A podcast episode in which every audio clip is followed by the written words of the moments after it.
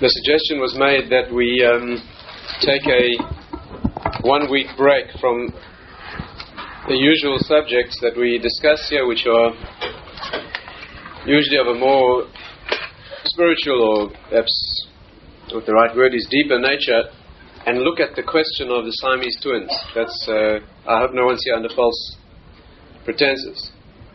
You can leave now if you're not interested in. It was announced. Let's try to look. I presume everyone's familiar with the the details, the facts of the case. No? Yes.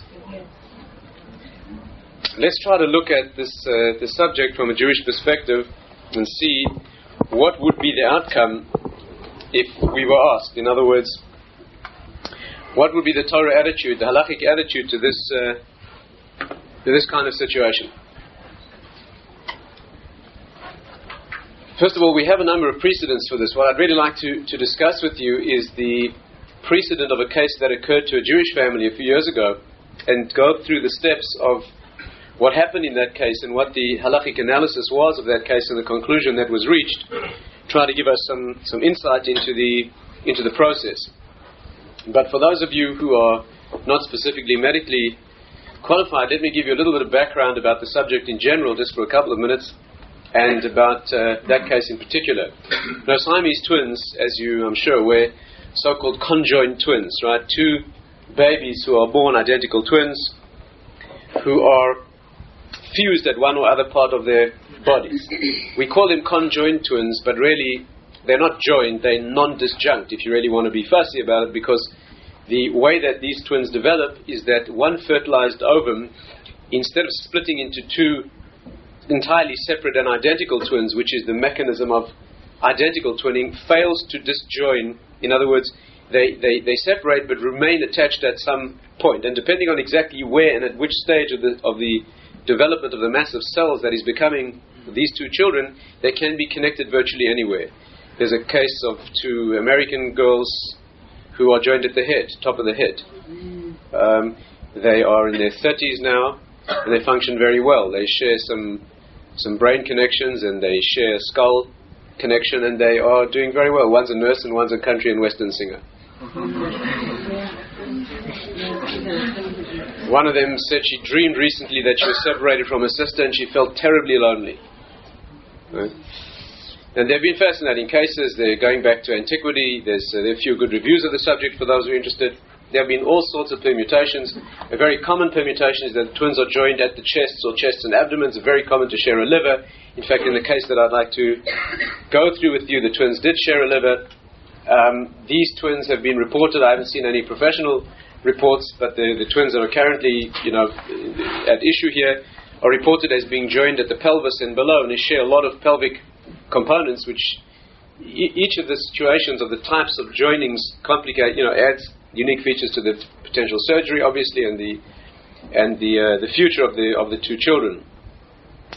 there have been uh, all sorts of permutations. The reason that they are often referred to as Siamese twins, you're probably aware, is that uh, in the in the last century, well, now I suppose we have to say more than more than two centuries ago, there were two twins, Eng and Cheng, who happened to be uh, Siamese, who were brought to, to this country and exhibited in a circus, who were joined at the chest by a fibrous band. They later settled down as farmers in America. They married. They married two sisters. They spent one week with one, and then they spent the next week with the other. And they had 11 children between them uh, which is a halachic problem. Incident, you know, incidentally, one of the one of the sources halachically for identical twins, one of the one of the sources is halachic responsa that discuss this very question of marriage of a Siamese twin. Now, there are a number of fascinating halachic issues. One of the issues is that if the twins would be, for example, girls, they are usually girls, girls incidentally. It's more, much more common for these identical twins who are conjoined to be girls than boys. If these twins would be girls, and one of them married, there'd be fascinating questions. One of the questions would be whether the man marrying that sister would be contravening the Torah prohibition of marrying two sisters. But since in effect the other one is, you know, one question. Another question is if they share organs, certain organs, certain parts of their bodies, they obviously adds very great complexity to the question, to you know, to the marital question. one of the serious halachic problems is that even when the twins are relatively complete but joined, one of the halachic issues is that there's a Torah prohibition, there's a, there's a, there's a, in Jewish law, there's a prohibition of what would be problematic would be the intimate side of marriage. The reason that would be problematic is that is that if one of the twins married, whether it would be a, a man or a woman, then the intimate side of marriage would necessarily have to be conducted in the presence of the twin. Mm-hmm. Right? Now that's not the that's not the way we are very it's a very private area in Jewish law. We even refrain from expressing physical affection in public, a very private thing between husband and wife, and no one else may be present at such a time. There would be a halachic, uh, there would be a halachic issue. There are many fascinating halachic issues revolving around all sorts of questions, whether they're defined as one person or two, that has all sorts of um, spin off issues. Very, very fascinating question. And uh, it's very tragic and fascinating to review the history of, of some of these um, twins. in, uh, in Romania, a, uh, almost a hundred years ago, 90 odd years ago, there was a pair of women Siamese twins where one gave birth. One of the conjoined twins actually got married and uh, gave birth. To the best of my knowledge, it's the only recorded case of a woman conjoined twin giving birth, although there's no reason why it, why it shouldn't have happened um, beyond that case. There are recorded cases of one of the twins having died while being attached. There was a famous case in brought in legal sources where where one twin wished to marry and her sister objected on the basis of modesty, the question of modesty. She refused. The judge, in order to resolve the case, ordered the sister who objected to stand. She was unable to stand because of being attached to her sister. He then ordered her sister to stand. She was capable of doing so, dragging her sister with her. He ruled that she was the dominant twin, therefore she had a right to marry, since the sister was only attached, as it were. She, in fact, married, and the reports say that the attached sister died of shame and pain, and uh, due to being attached to a decomposing corpse, the the other sister died as well some time later. The, the Siamese, original Siamese twins died within hours of each other, although they were anatomically complete, as far as is known. They lived to their 60s and they died within, within hours of each other. Anyway, the history is, is fascinating and the surgical history is also fascinating. The questions that have been raised, they tend unfortunately not to do well. In the annals, in the surgical annals that, that record these cases, the ones that have come to surgery, even in the cases where separation has been relatively simple, in other words, simple enough to be undertaken, there have been very few surviving, uh, very few survivors where the complications are similar to the ones that, that, they, that exist in this case. One similar, one case similar to this I saw once reported as having the, the surviving child survived for seven years and then died. It's a very difficult area. Let me share with you the details of a case which occurred a few years ago in, in, in the United States, which serves as a halachic precedent, very similar in many ways to, to this case. I'll try and point out some of the differences. And uh, when, when we're done, if there's time, you're welcome to ask questions in case perhaps I didn't explain something clearly. If I'm able to, I'll do my best to, to answer. But let me try to give you the details of that case. Now, listen carefully to the details because the, the anatomical and surgical details here very specifically affect the halachic considerations and the ruling that was issued in that case. And you'll see that a lot of the operative issues are very similar to the case that's in question now. In fact, in many ways, this is a simpler case to decide than that one was when you see the factors that were involved. Now, the background is like this. In October 1977, and the date is significant. I'll try and try and show you why. In October of 1977, a observant Jewish family, a small town in the eastern United States, gave birth to two girls who were conjoined. The girls turned out to be joined at the chest and upper abdomens, and they in fact shared a liver, as I mentioned before. That was not the surgical problem, however. The reason that that was not a problem, and it often is not a problem in these cases, is that very often the twins are born sharing a liver, but they have the essential anatomic components of the liver duplicated, which means that the liver could be cut, it could be sectioned. It's not, that's not a particularly difficult surgical challenge. The liver could be sectioned, leaving enough liver tissue in each child in order to support her life. You know that the normal human liver is um, is able to support. You know, I don't know how much you are how much you drink. But um, given a you know normal alcoholic intake, normal stress on your liver, the normal tissue, a normal liver would be adequate to support two children. And in this case, it was judged to be perfectly adequate, and the livers could easily have been separated. In fact, when surgery was undertaken, the livers were separated. That was not the problem. The problem was that the first doctor to examine these children could hear only one heartbeat, and an abnormal heartbeat at that. And this is a particular, particularly difficult complication. The heart turned out to be an abnormally fused six-chambered heart. Right? You know that the normal heart has four chambers, right? Even in America, and um, and therefore there should have been eight chambers to this abnormal organ. However, there were six, and the septum dividing what should have been the two halves of this of this heart was so thin, just a few millimeters thick, that there was no way to really cut it, leaving two organs. Even if you could have, the one side, namely the two-chambered side, would have been completely inadequate to, you know, to, to, to, to, to function and support the circulation of that twin. So there was an abnormal and enlarged six-chambered heart, but it was doing fine. It was functioning adequately at the time. The um, heart was also not located completely centrally. It was located more in the chest of what was known then as baby girl B.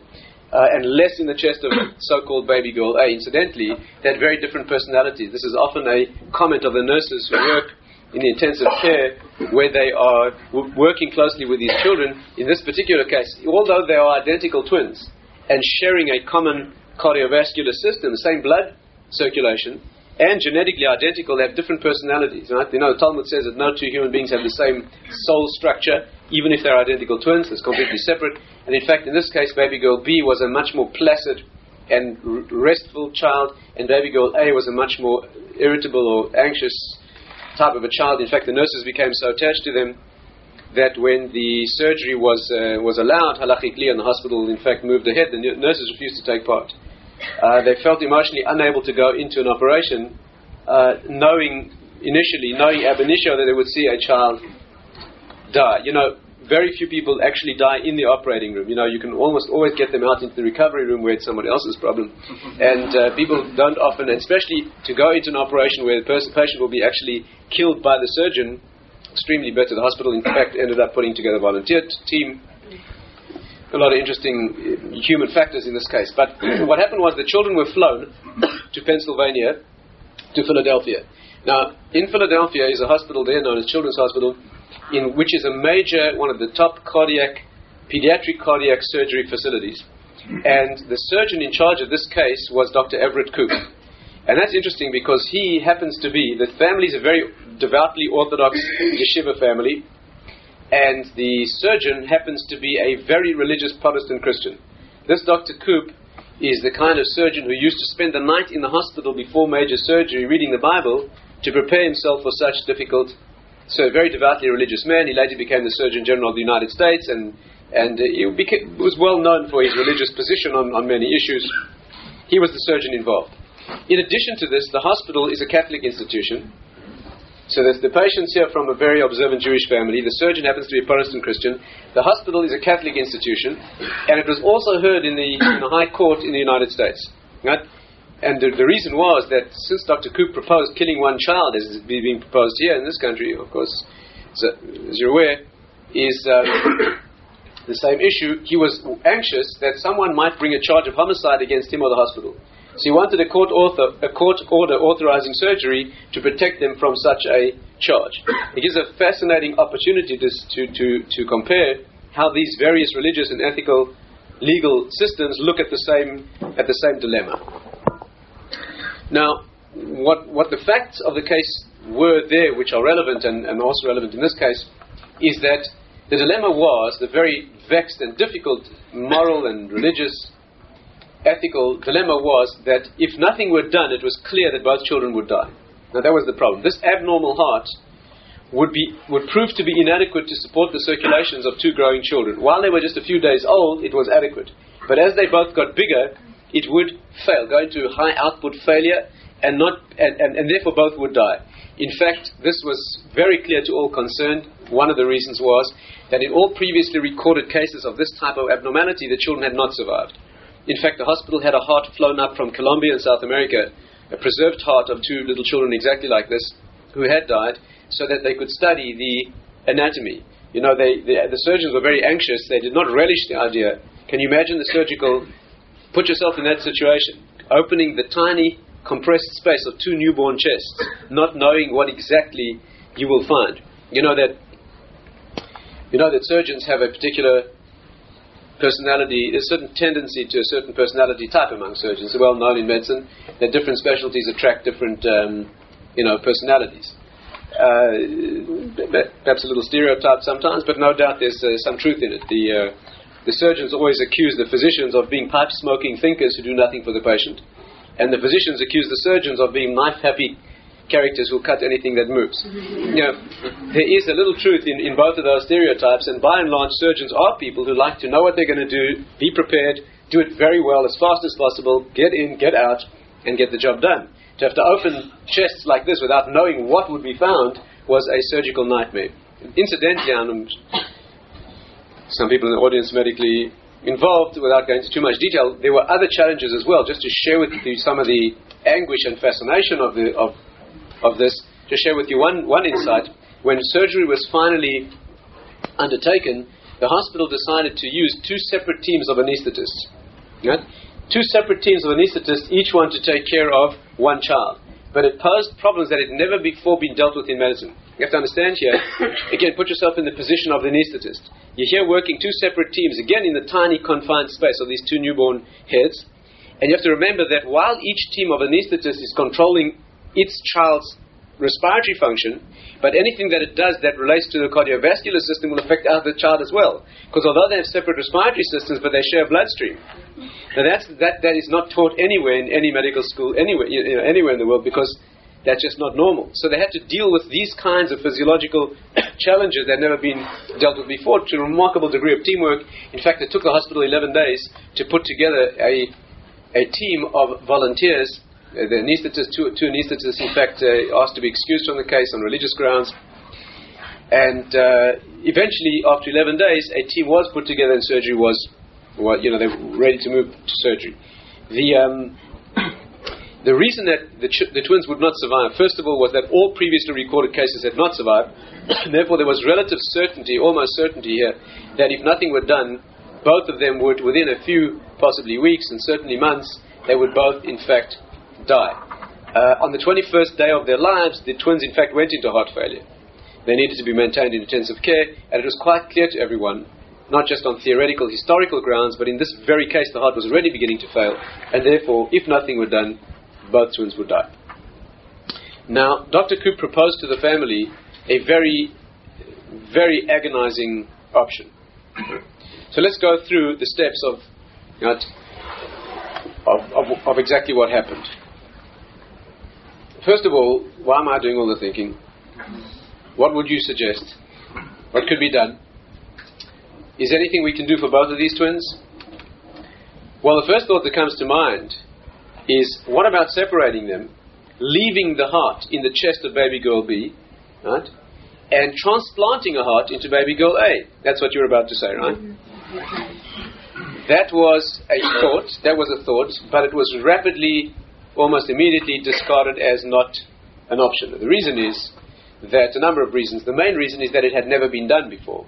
This case took place in 1977. The first time a newborn heart was transplanted was in 1986. and even today it's very uncommon. The main reason that it's uncommon, I'm sure you don't need any medical qualification to know this. No, that's not the main reason. The main reason that it's so uncommon, on the contrary, rejection problems are becoming uh, less, less problematic all the time. No, the main reason that newborn hearts are almost never transplanted is they're almost never available.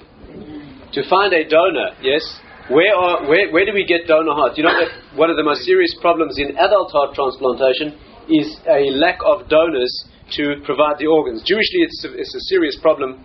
The whole idea of heart transplantation, from the donor's perspective, is a serious Jewish problem. I'm certainly not going to go into that now. But apart from the Jewish and halachic problems, there's a practical problem in the secular, non-Jewish world, and that is that it's very hard to find. It's, it's, we have an inadequate supply of donor organs in general, and hearts are included. Uh-huh. But of newborns, to find a newborn whose heart is fully functional, and yet the child has not you know, the, the reason that heart transplantation can be performed today is because the secular medical world throughout the world has defined death as brain death. You must be aware of that. Brain death is no longer defined. I'll try and refer to this a bit later. Death is no longer defined as cessation of heartbeat or heartbeat and respiration. It is now defined as brain death, or more specifically, brain stem death. So what happens is you have a person who has got brain brain death, and the heart is still functioning. So they're able to take a beating heart, right? You cannot do a transplant with a heart that has not been beating for a while. The heart's metabolism is so active that the cells begin to, to lyse, to become non functional, to undergo biochemical death so rapidly that if you wait a very brief period of time, you cannot use that heart. So they redefined death as this was the big drive to redefine death. In 1980, a President's Commission in America sat and recommended that, that, that brainstem death be used as a criterion for death, and now that is the active definition of death in this country and all of the United States, in South Africa and across Europe, Japan. That is the international standard now of death is brainstem death. So they take the heart while it's beating. Right? Why do they do that? Because there's no brain function, they define the patient as dead. that applies to adults because most of those cases are cases of head injuries. It's a young man who has ridden his motorcycle into a wall at 100 miles an hour and he has a fully functional heart but not any brain left. But there are not too many newborns in that situation, at least not yet, and therefore there is a inadequacy, obviously, of newborn hearts. In fact, the first time, if I'm not mistaken, the first time, it, do you know mind a few digressions? Don't mind a few digressions? The first time it was done, if I'm not mistaken, was in uh, the case, the first time it happened was a child in California who, and the surgeon happened to be a Jewish surgeon, the name was Norman Shumway, he's a very well known uh, cardiac surgeon in California, had a newborn child who was dying of of heart failure, heart disease, and the heart they managed to find for the child was in Vermont. Now, Vermont is 3,000 miles away from California, right? But it was the only heart that they had, and what they did was they put one of the young surgeons into a hired jet. They rented a jet.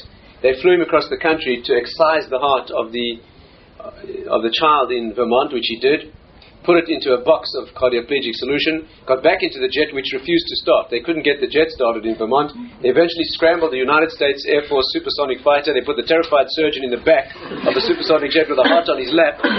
When they got back to California, they had to resuscitate the surgeon. they, they did that and uh, successfully transplanted a heart into a child in California who survived. But it's very difficult to that is one of the main objections. But more, more importantly, perhaps, is that that was 1986. This case took place in 1977. It had never been attempted, and therefore there was um, that was not a that was not an option.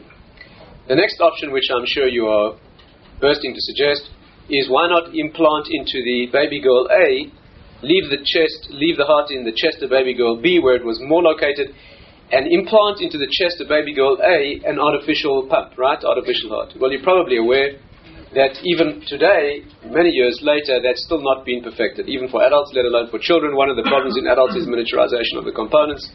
And um, there's, as of today, no fully um, self contained implantable cardiac uh, pump device that is, um, that is used, and certainly not for newborns, and therefore that was not an option.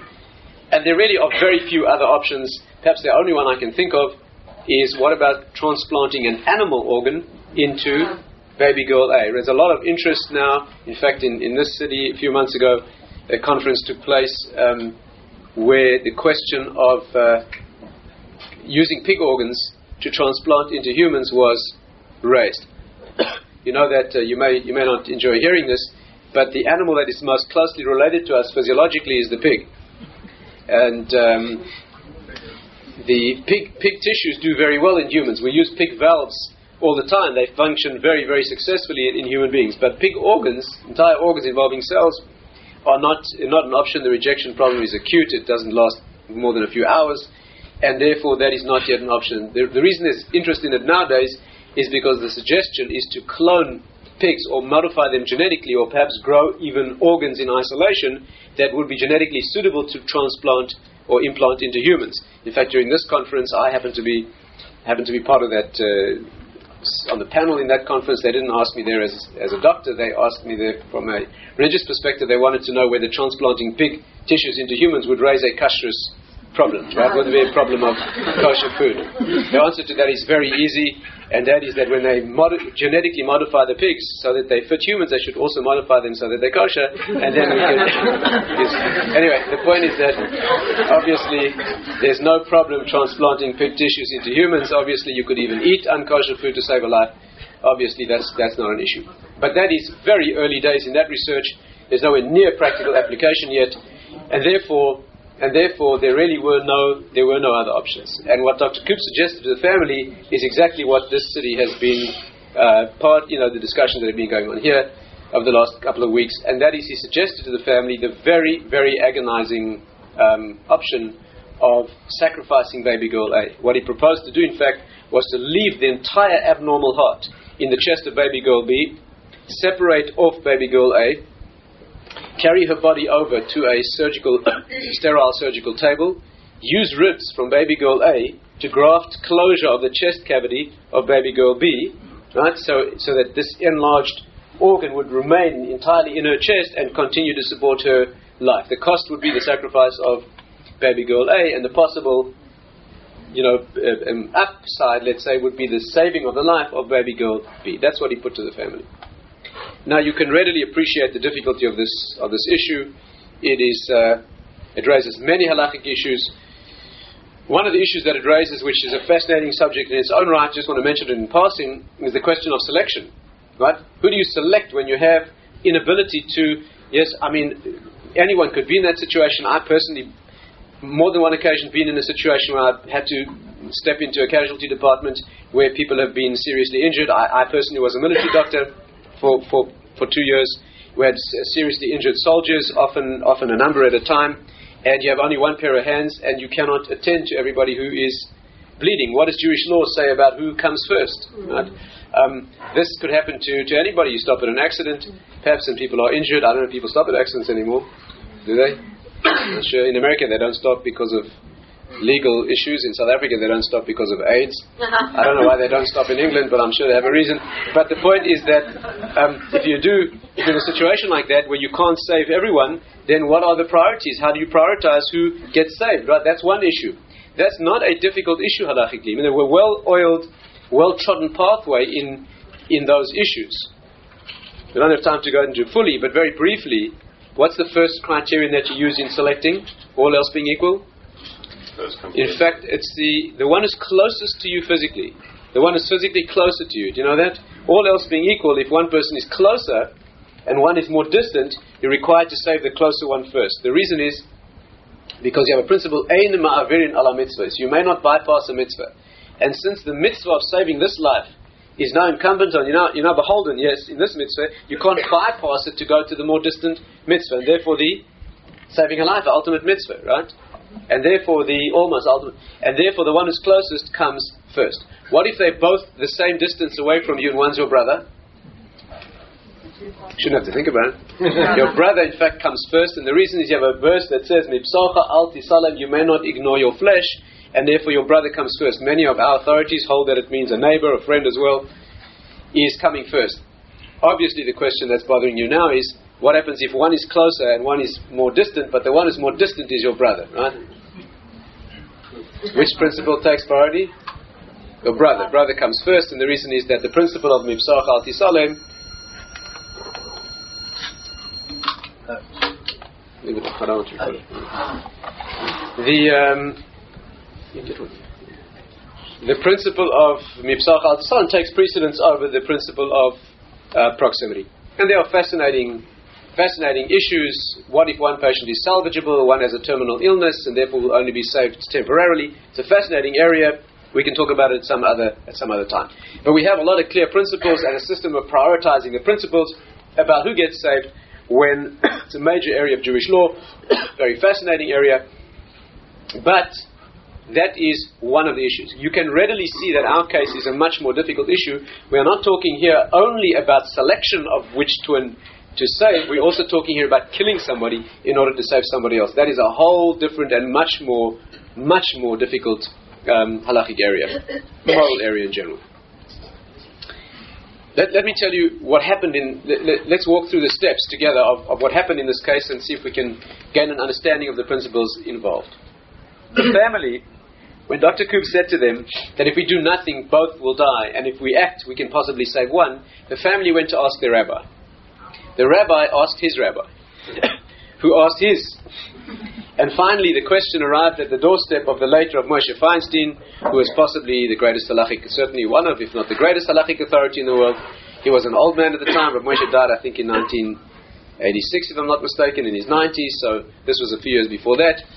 He tried to refuse to take the case, and I'm sure you can sympathize with that, but there was no one else, and in fact, he was required to, to issue a halachic ruling in this case. He later said it was the most difficult personal life and death decision that he ever was required to make, and he in his long life made many life and death decisions because he was the ultimate broad shoulders on which the Torah world relied for these sorts of things.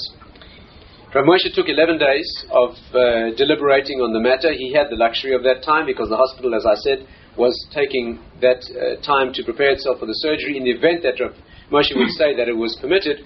So the, the, the hospital was preparing. And he spent 11 days of fasting, and working on the question together with members of his family. He has a son-in-law who's a professor of biology. He has a grandson who's a, a physician, head of a hospital in, uh, Netanya in Israel.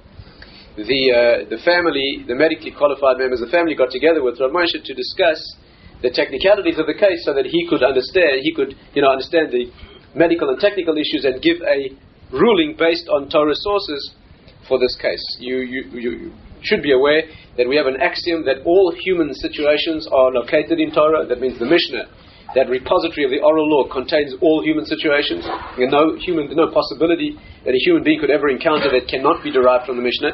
But you often need the great wisdom and depth and broad shoulders of a person like that to correctly identify exactly which area of Jewish law forms the correct precedent for this case. Now, in his, in his deliberating uh, um, over this case, a number of interesting things happened. The first thing is this Rav Feinstein asked Dr. Koop some very strange questions.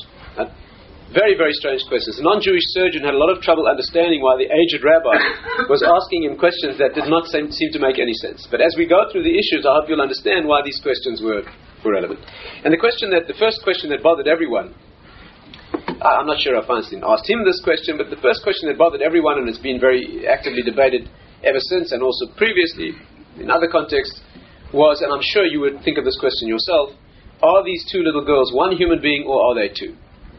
Right? Mm-hmm. You see the relevance of that question. If you say that there are two human beings, then we're talking about sacrificing the life of one to save another. And we have a general principle in Halacha which is Ein dochin nefesh mipnei nefesh. Ein dochin nefesh mipnei nefesh. We don't put aside one life in terms of another. We adjudge human life to be of infinite value, and we don't prioritize what they call in the secular world now quality of life. G- generally speaking, there are some technical exceptions, again, a, a, lengthy subject, but generally speaking, we regard life as being of infinite value, and any amount of infinity, if you can say such a thing, is equal, and therefore we do not.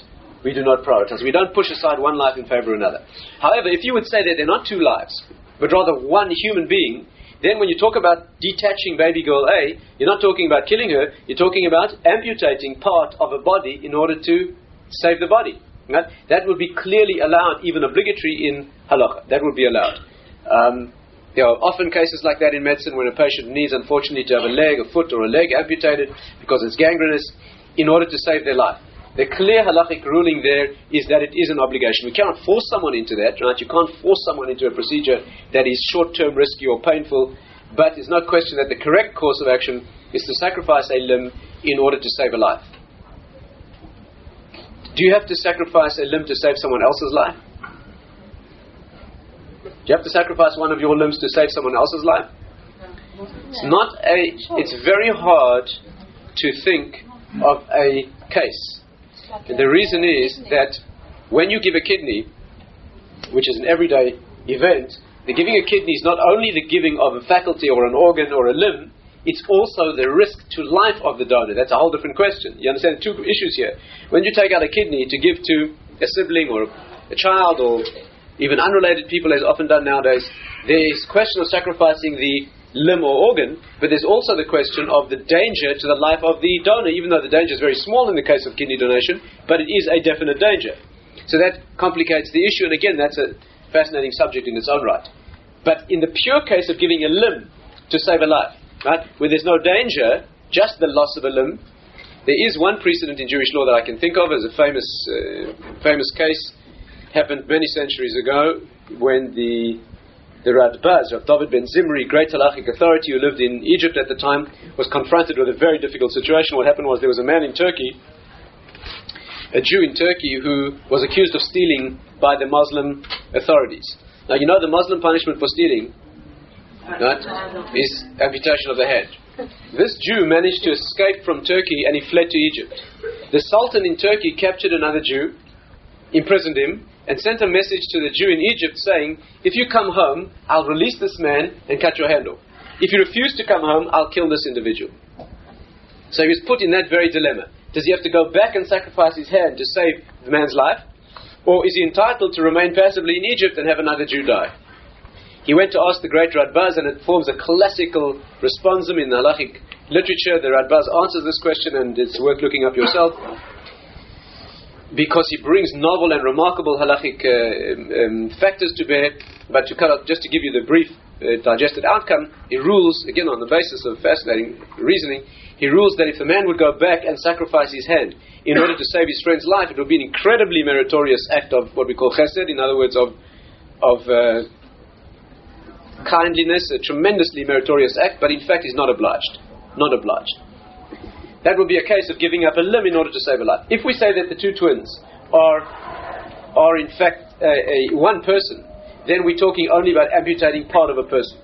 The Mishnah actually, the Medrash actually brings a case of one person with two heads.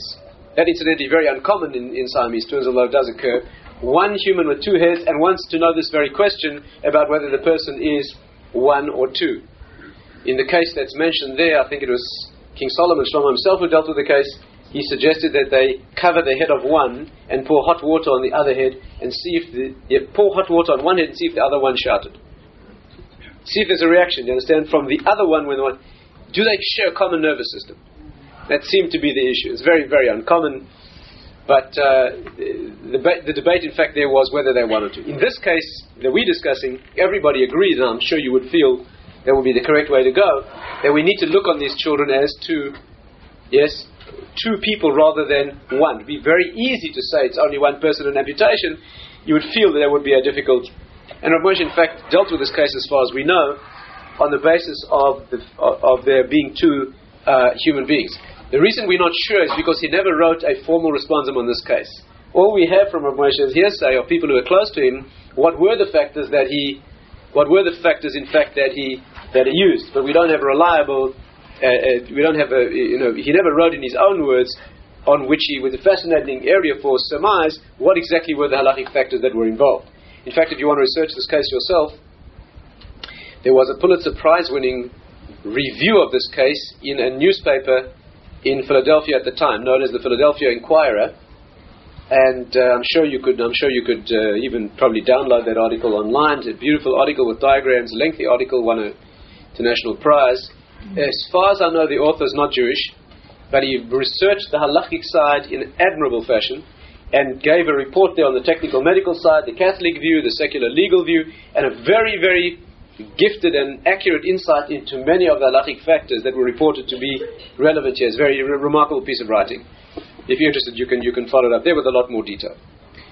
But um, that was the first question. Now, the second question is a lot more difficult to understand, and stay with me as we as we go through this. We'll have to do a we'll have to take a little voyage here through a number of halachic areas and understand them, and then come back, close our circle, and apply those factors to our twins. Our real aim this evening is to interest you in these things so much that you'll take a sabbatical year off your profession and you'll come and sit with us in yeshiva for a year, right? And you'll learn Torah. It happens to the best of us, I can assure you. Some of us never leave. Anyway, so the second question was more interesting. Right? Stay with me carefully. He sent a message to Dr. Cooper as follows. He said to him, You are planning to operate. You know, every halachic question is always answered exactly according to the details that are asked. It's very dangerous to apply a halachic decision that you heard sort of vaguely from one place and apply it to another situation. Halachic authority answers very, very specifically according to the factors that are relevant in that particular case. Rav Moshe asked him the following question you're planning to sacrifice baby girl A in order to save baby girl B. Now, that was the surgical plan. Reason being, that was a feasible way to undertake the surgery. If you wanted, could you reverse it? If you wanted, could you leave the heart in the chest of baby girl A and sacrifice, sacrifice baby girl B? Dr. Koop kept sending a message back. Ask the rabbi, why does he want me to do that? It's almost impossible this way. We have no knowledge of it, whether it will work or not. It's never been done. They were, they were concerned that when they tied off the major vessels of baby girl A, the sudden strain on the heart would cause it to fibrillate, you know, go into abnormal contract, contractual, contractile pattern so that it would be, you know, fail. There, there was no knowledge of what would happen here. Why does the rabbi want me to do it in a way? And he eventually told him categorically, and he's professed that since over the years, that it was completely unthinkable to do the surgery that way, impossible, and he would not consider it. We have to understand why was Feinstein so anxious to know in fact, he did not want him to reverse the surgery. He was quite happy that baby girl B would be the one to be saved, that baby girl A would be. But he needed very much to know whether it would be possible to do the procedure in the other yes direction. Now, why was that question relevant? Let's try and go through the steps and see if we can work out a potential analysis to this case. I must mention, especially for those of you who have more halachic background, there's been very vehement argument against this way of thinking well-known Rosh Yeshiva in Israel, wrote a lengthy piece in which he disagreed entirely with this reasoning, agreed with the conclusion, but based it on entirely different reasoning. And if that's, uh, I don't think we'll have enough time for that this evening. Completely different line of thought. Yes, and there have been other lines of thinking subsequently proposed. This is surmise. The factors I'm sharing with you are certainly halachically valid factors, and they apply throughout medicine, and many of the factors apply well beyond the boundaries of medicine. Whether, in fact, this is the exact course of the thinking of Rav Moshe in this case is not uh, that degree of here. But it could be like this. Now, we're going to leave the twins for a moment, okay? You're going to stay with me? Not sure. And we're going to take a voyage through a number of halachic areas, see what we can learn from them, and then apply them to our twins. How can we kill somebody in order to save someone else, right? Let's focus on this. We're proposing killing somebody, according to this way of thinking, if she's defined as a full life. We're thinking of killing someone in order to save someone else. Where do we have a precedent for that in halach? There's a principle in Jewish law called rodef. Okay, rodef. The principle of rodef means, I'm not going to go into some of its more infamous uh, application in recent Israeli history. Don't, that's off limits for questions. But halachically, the valid concept of rodef is as follows: When you see someone pursuing someone else to kill them, you may take the life of the aggressor to save the pursuit. Okay, again, A is trying to kill B. And the only way you can save B is by killing A. In such a case, you may, in fact, you're obliged to kill A in order to save the life of B, right? Um, let's just stop here for one moment. Halachically, we always consider the factors that we're dealing with to be hypothetically perfect, okay? Your, your natural instinct is to say, how can you be sure? You know, are you sure that there's no other way? Are you sure he will kill him? That's not the way the Talmud works, okay? The way the halacha is derived is always in hypothetically pure and perfect situations. Life is never like that. But you need to isolate the situations in purity and perfection in order to understand the principles. Right? That's the good old scientific method, isn't it? You take in your lab and you freeze all the variables in a very controlled fashion, and you move one of them and see and see what happens. Life isn't like that. Medicine's not like that. The principles that you learned in medical school are very clean and clear cut. When you approach a real patient in a real bed, It's not like that at all. So all factors are swimming vaguely in front of you. It doesn't alter the fact that, in, and therefore, in the purely hypothetical case where A is trying to kill B, and you know everything there is to know, and there's no other way to stop that act of murder, you in fact are obliged to kill A in order to save the life of B. That's the, that's the law of Dreda. What's the most common application of this law? Probably the most common application of this concept is self defense.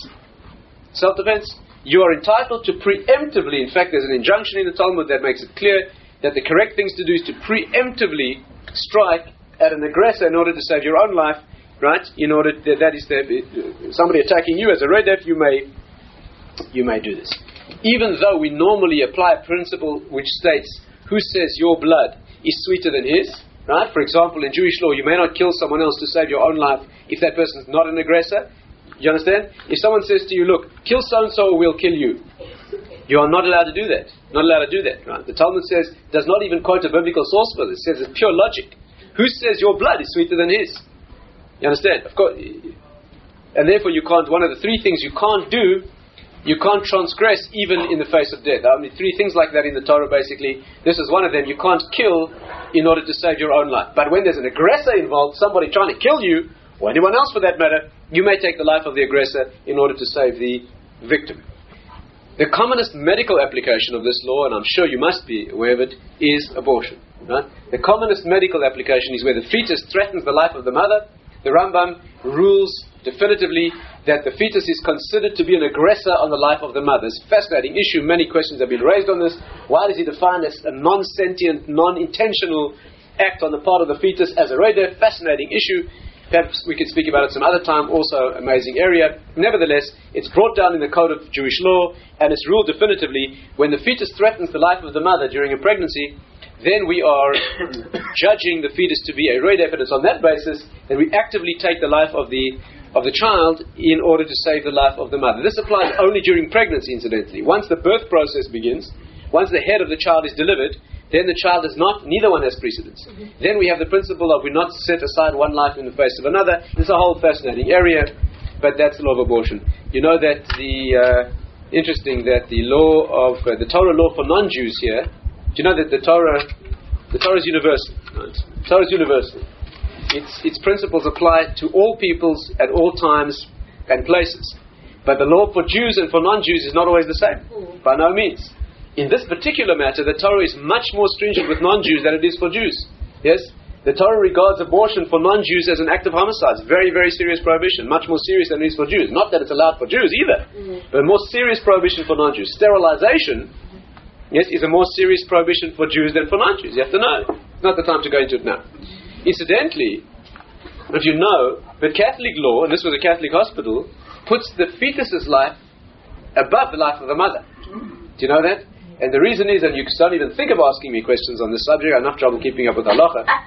but um, the reason for this, and I've been told this by knowledgeable, I've had opportunity to present some of this material in front of uh, Jewish and non-Jewish audiences, and some Catholic authorities have told me that the reason that they prefer, if possible, to save the life of the fetus and sacrifice the life of the mother, albeit not necessarily actively, is because in their philosophy, the child is born in a state of sin and therefore will go to a place in the hereafter which is very painful and difficult.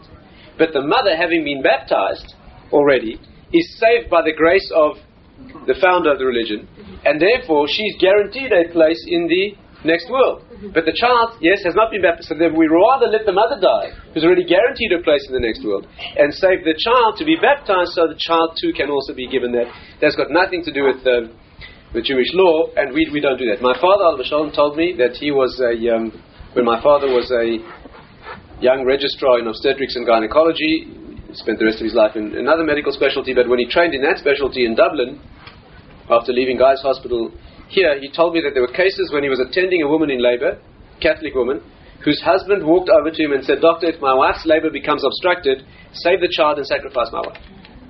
Right? We're not talking about problematic marriages, we're talking about. Uh, anyway, not that he ever had to do that, but that, that our perspective is, in fact, although this is not the time to go into it fully, that when the fetus is defined as a redef, an aggressor on the life of the mother, the Mishnah says that you can dismember the fetus if necessary in order to save the life of the mother. That's a medical, classical medical application of this principle. The principle of redef is very, is very. Just to share with you one insight into to show you how complicated it can be, difficult it can be.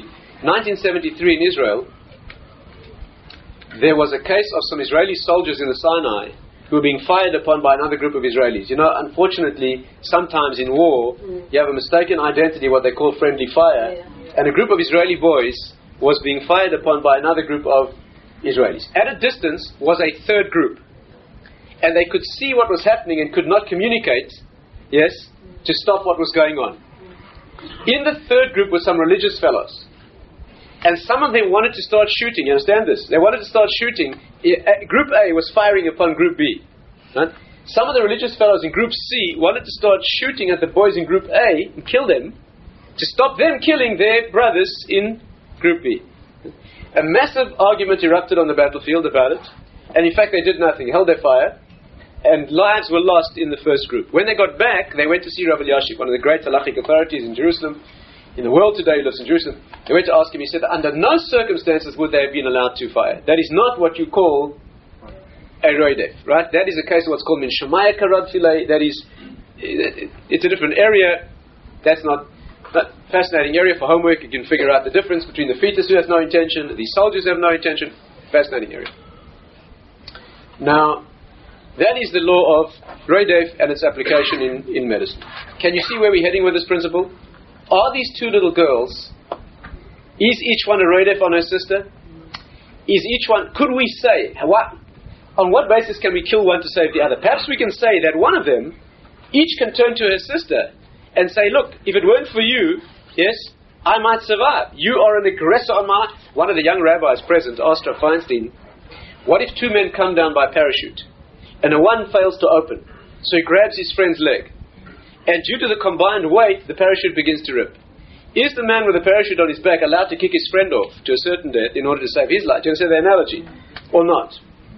One of the precedents that was raised, in fact, was a Talmudic. Pre. You know, in the Talmud, there's a case, famous case, of two people in the desert with one bottle of water. Spe- more specifically, two people in the desert where one of them has a bottle of water, such that if he drinks it all by himself, he will reach civilization. Right?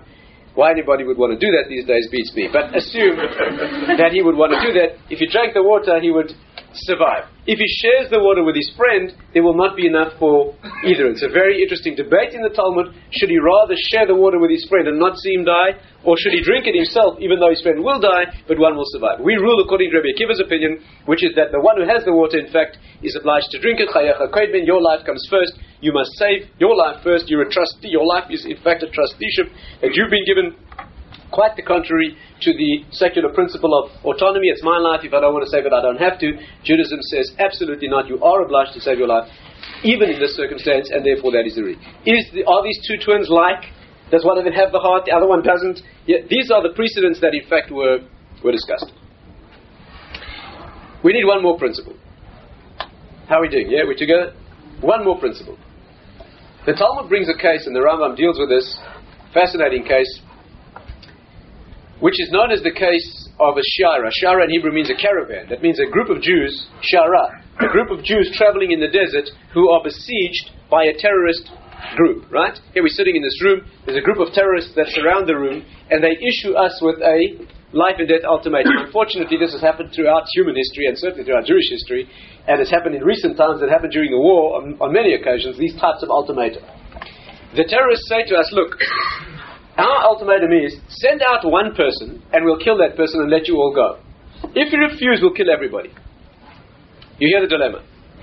They want us to send out an individual, they draw lots or nominate someone or whatever, take someone, send them out, and kill that person, and then we will all survive. If we refuse, everybody will die. Now, you could make a very convincing argument to some individual, right? You could take an individual and say, look, my friend, you're going to die anyway. Right? Because if you don't step outside, they're going to kill you along with the rest of us. So, you know, perhaps you could, you know. the, uh, in fact, in fact, the Rambam, who comments on this, says absolutely clearly, and there's no argument on this point, you ruled unanimously in Jewish law, we are forbidden to do that. Forbidden to do that even though it means the death of many, many people, we are forbidden to kill somebody, right, to gain that benefit. That's his situation, that's not ours. We have not been given that authority. We are not allowed to do that. Yes, that is not, uh, we, are not allowed to do that. Um, there are many variations on this theme that have been raised halachically. What if there's a wanted criminal among us? What if there's somebody terminally ill among us? Can somebody volunteer, what's called Kiddush Hashem, to run out to save a Jewish community? An incredible act happened many times. The Talmud also recorded the case of two Jewish brothers who did that in the town of Lud and saved the town. Many, many variations on this theme. In fact, the case in the Talmud is a fascinating case where Yoav, who was the general of King David's army, besieged the town of Avel because he was looking for a criminal by the name of Sheva ben Bichri. Sheva ben Bichri had rebelled against David and was hiding out in the town of Avel.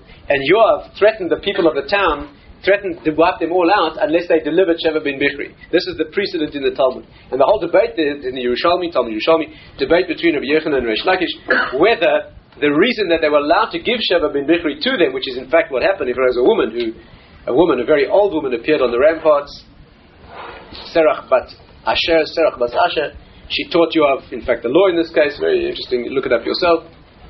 she in fact saved the day and they in fact sacrificed Sheva ben Bichri in order to save the town. There the Talmud debates was the reason that they sacrificed him only because he was guilty of a capital crime in the first place, but had he not been guilty of such a crime, or any crime against the, the, the group outside, would not have been allowed. One opinion in the Talmud is they sacrificed his life only because he already had incurred a death sentence. The opposing opinion in the Talmud is that he didn't, not because of that, but only because he had been nominated. You see, what happens if the terrorists surround us and they change the ultimatum slightly? They say, look, we want, and then name the individual. They say, we want so and so. We got a problem with, you know, Finkelmovich. Know? that, that's, that's the person we want. Send him out, and we'll kill him, and you can all go free. Can you see that that's a very different situation to one in which we are required to select somebody who might not have been that person, but mm. somebody else, perhaps? In such a case, the Rambam doesn't talk about that over there, or rather, this is the precedent where it's discussed. Is the issue the fact that he's been nominated, or is it the fact that he had a death sentence? This is the source in the Talmud for this fascinating debate. Why are we discussing this? Because obviously, can you see that in the case of our twins, that is exactly the point. If the twins are really threatening each other's lives equally, yes, then we are in fact, can you see, being required to make a choice. We would not be allowed to do that. But when Dr. Koop answered that there's no way that he could save baby girl A, the operation, if done, could only be done in one direction. That gave the avenue, the opportunity to look at baby girl A possibly as the aggressor on baby girl B and only in that direction. And therefore, possibly, we could sacrifice her life in order to save the life of baby girl Had it been a possibility of doing it either way, this would not have applied. Can we take a moment for another aside? Can we do that? Can I set you a problem for homework? Would you like that? you solve this problem, I'll buy you a whiskey. Top, not a bottle. Couldn't afford a bottle. Um, let me set you a problem. Yes, challenge your. Let me. Can I challenge your halachic genius? There was a case in 19. This must have been around the beginning of the this, the, the, the, early days of the state of Israel, somewhere between 48 and 53 thereabouts which came before the Chazon Ish. Died in 1953, so it must have been somewhere around there, where a man in Israel was driving down the Carmel mountain, right, where his brakes failed. You know, it was Israeli car, I never tried out the brakes before. Um, relied on the hooter. Um, and, uh,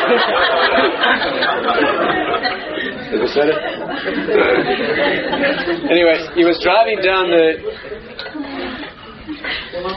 he was driving down the Carmel mountain when his brakes failed. Okay? And he found himself careening towards a bus stop in which 10 people were standing. Listen carefully to his dilemma. He was going down the mountain. You know the Carmel in Haifa, very steep mountain. He found himself going down the mountain, and ahead of him were 10 people, and he could not stop. There was only one thing he could do. He could turn the wheel away from the 10, but into a place where two people were standing. Those were his only options. He could sit and do nothing, and plow into 10 people, possibly killing them. Or he could turn the wheel away from the 10 but into a place where two people were standing and kill those. Now, I don't know what he did, but after the incident, they went to ask the Chazon Ish, great halachic authority of, of his day, in Bnei Brak, they went to ask him, what should the man have done? And the Chazon Ish said that he should have turned the wheel away from the 10 and into the 2. Now that should raise a red flag, a light should go on in your head, you should be asking a question here because the people who asked the Chazon Ish did in fact ask him a question. They said, Rabbi, does that not contradict the law of the people in the room? Can you see? We have a situation, listen, listen well. Before you, you, you leap to answer, hear well the case. When we have people in a room, let's say we have 10 people in a room, may we kill two in order to save the rest? Definitely not. We're certainly not allowed to do that, right? We said we can't give over a person or two people to the aggressors outside to save the rest of us. We can't do that. We cannot kill two people, definitely not, in order to save many. So why do you rule over here that the person in the car should do exactly that? Isn't that exactly analogous? Exactly the same situation? Again, let's let's think about it carefully. You have people in a room doing nothing, sitting passively. If they sit passively, they all die. Okay? If they act, they act to kill one or two. The man in the car sits passively, does nothing, ten people die. Huh? If he acts to kill two, so then the Chazon Ish said, in the case of the room, forbidden to do anything. In the case of the car, you should have turned the wheel. So they asked him why there's a contradiction between these cases, and the Chazon Ish showed them a logical distinction between the cases on pure logical grounds. You don't need any Talmudic background, you just need a clear head, a very beautiful, very subtle, but very powerful logical distinction between the cases. Okay? Do not answer this question in factual terms. He's inside and they're outside. You know, he can choose, they can't choose. It's got nothing to do with the factual. You can make thousands of factual differences between these cases. He, they're, they're killing him and he's. We don't want that, okay? We want exactly parallel situations, right? Do nothing. Ten people die, act, and two people die. In the one case, do nothing. In the case of the car, do something. Okay, that's homework. So you can you can think about that uh, question. You're welcome to ask me it. Um, sometime later, and I'm happy to try and share with you what he said. Now, let me tell you what happened in the case of the twins, and um, perhaps if there's a few minutes for questions, if something's not clear, I'll do my best to, to answer. First of all, there was a court hearing. Let me tell you about that. The court sat, a high court sat in the United States. It happened to be a private hearing. It was a three-judge panel was convened, and it happened to be a public holiday that, that the day that year there was a team of lawyers engaged to argue precedent in front of the judges in order to extract from them a, an order authorizing surgery so that the hospital would be protected. And the lawyers brought uh, fascinating precedents, most of them from the field of law known as lifeboat ethics, ethics and law. You know, where people were in a lifeboat and there was not enough food for all of them, so they starved one person or they threw one person overboard or they ate one person. There have been cases like this which have come to court to trial later and there's a body of law in secular, secular law dealing with these cases. They brought these precedents. Ultimately, the court accepted a certain principle in American law that allowed them to proceed with, would allow them to proceed with surgery. The court, in fact, issued an order authorizing surgery. But I want to share with you just one insight here, which is really fascinating, especially for the legal minds among you, that is uh, well worth knowing. the lawyers raised one argument which is really amazing. L- listen carefully to this. They said, we'll need one word of background here. You know, I mentioned earlier that the definition of death is a very, very difficult, very vexed issue in halacha, still is being d- debated, um, and it was a very difficult issue in the secular world. Now it's been accepted, brain death has been accepted, but it's still, from time to time, still uh, raises its head and, and, and raises uh, strong emotions. The question is, the question is, what exactly is the definition of death? What moment defines death? Now, this case took place in 1977. Right? Now, why that's important is because in 1977 in Pennsylvania, the law was, like it was everywhere else at the time, virtually everywhere, that the definition of death is cessation of spontaneous heartbeat. Okay? That's it. And that agrees very well with Jewish law. Very well. I'm not going to go into the details now. Those are the classical criteria. When the heart stops beating spontaneously, the patient is dead. Okay? They changed that later, but at the time, that was the law. The lawyers argued as follows. Listen carefully. Very, very ingenious argument. They said, look, in this case, what will happen? Baby girl A will be separated off. The heart will continue beating in the chest of baby girl B. If no heart stops beating, nobody can be dying. You know what this means? Let me try and make it clear for you. This means if you didn't like somebody particularly, you could hack their heart out, keep it going in your bath of. yeah? You could then dispose of the rest of them in small pieces, and that would not be actionable in law because if no heart stopped beating, nobody died, right? that, that is what you call the letter of the law, but it's not what they call it. It's in America, it ain't the spirit of the law. And the judges, as you might well sympathized, threw that out of court uh, on the turn, and they accepted another logic. But it's fascinating to know that in Torah we don't have strange loopholes. In a divine system, there are not strange loopholes that can come up with weird. You know, it's been very, very beautifully put. This is a statement attributed to Rav Shimshon Raphael Hirsch. He says that in a democracy, the people make the law. In Torah, the law makes the people. Yeah.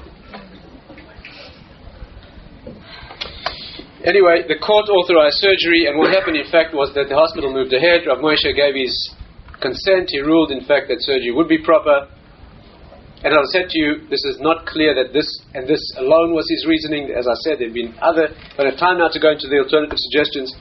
Although the two main alternative suggestions were radically different in reasoning, but clearly concur with the outcome. Now, different halachic approaches concur with the outcome, and almost certainly that would be the halachic angle on the case that we are, we are familiar with.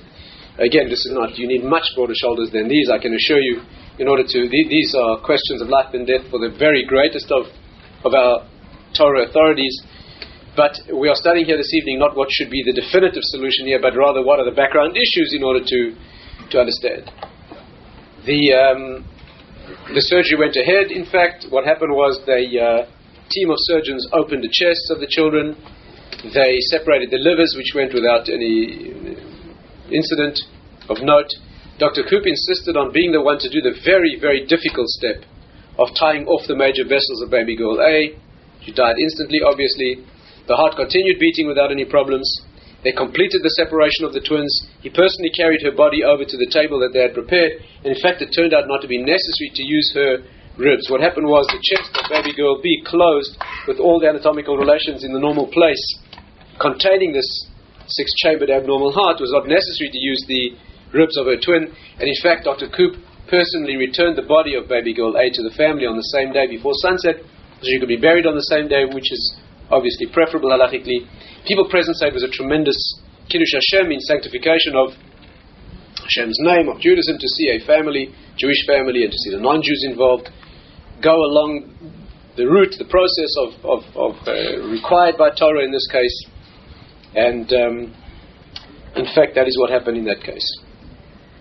Perhaps we'll just devote a couple of minutes to questions if there are any that I'm able to answer that are specifically relevant to the things we discussed. I'll be happy to try to do so. How long? Um, Question about baby girl B. Unfortunately, baby girl B died 47 days later. The reports said that she died of a hepatitis that she got from a blood transfusion, completely unrelated, you know, I mean, rela- unrelated to the specifics of her case during the surgery, and she did not, uh, not survive. Please.